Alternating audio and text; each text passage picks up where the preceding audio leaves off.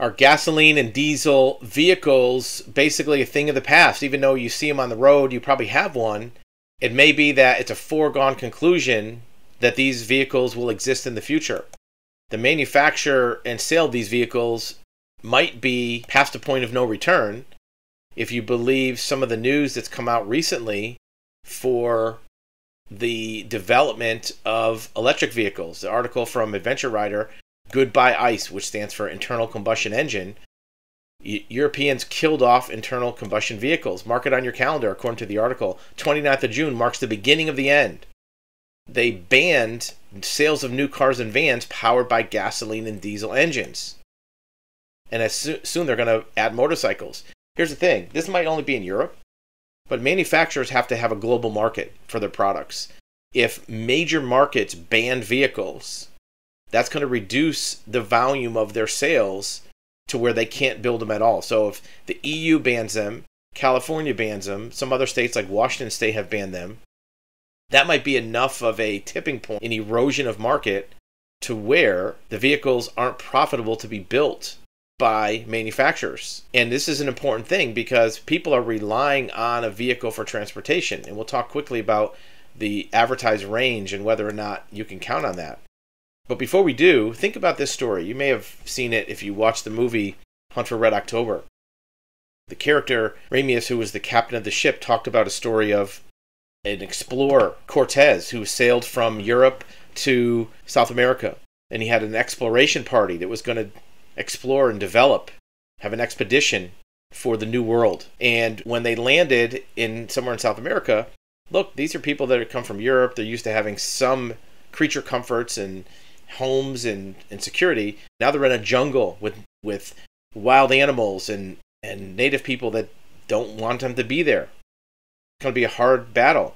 I'm sure a lot of the people thought about, well, maybe we'll go back to Europe. Maybe we won't do this exploration because it's so hard. We have to live under trees with snakes and lions and tigers or whatever's there. So Cortez, the leader of this expedition, in the middle of the night, burned all the ships that took them from Europe to the New World. That sent a clear message to the explorers we're not going back. It made it impossible to go back to the old way of living, go back to the old world where you came from. This may be what's happening with electric vehicles.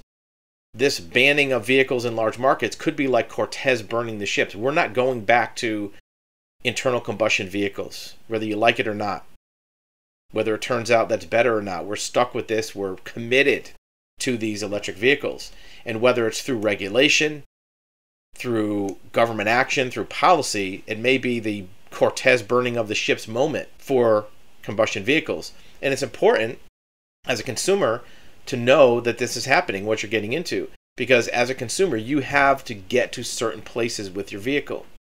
Those places are a certain distance from your house, from your job, maybe vacation, and you're relying on the range of that vehicle to get there.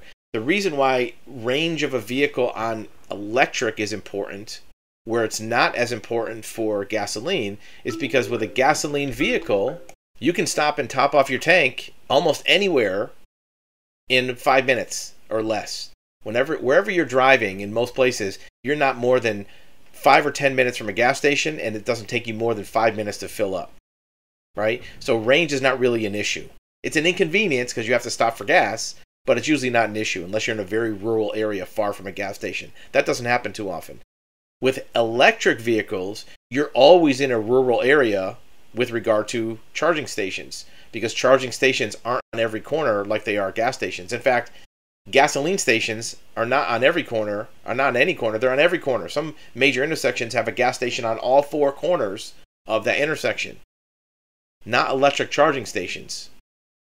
And the range is much less. If you fill up a 18 gallon tank with gas and you get 25 miles per gallon, you might have almost 500 miles of range before you start getting on E. And you can stop and get another 500 that fast. What about electric? Well, most electric vehicles have maybe 200 miles of range, less than half. In fact, According to some article, the electric vehicle range might not be accurate. Buyers should take advertised electric ranges with a pinch of salt after research found distances average almost a fifth lower.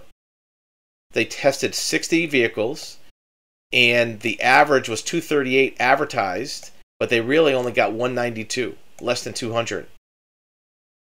And these are vehicles that in the UK, there's going to be a ban on gas vehicles, only electric vehicles. So you need to prepare for that. If your lifestyle is based on having a 500 mile range vehicle that you can fill up that fast, now you're going to have a 192 mile range vehicle that you can fill up in an hour or two or four. Tell us what your thoughts are on this. Tell us if you think that there's any chance that internal combustion engines are going to be able to survive. Are they going to be able to be available? What if there's not enough electricity to go around to charge these vehicles? Is electric vehicle sales and marketing the future of this country, or is it just a flash and a fad and a, something that'll be a passing footnote in history? And do you want one?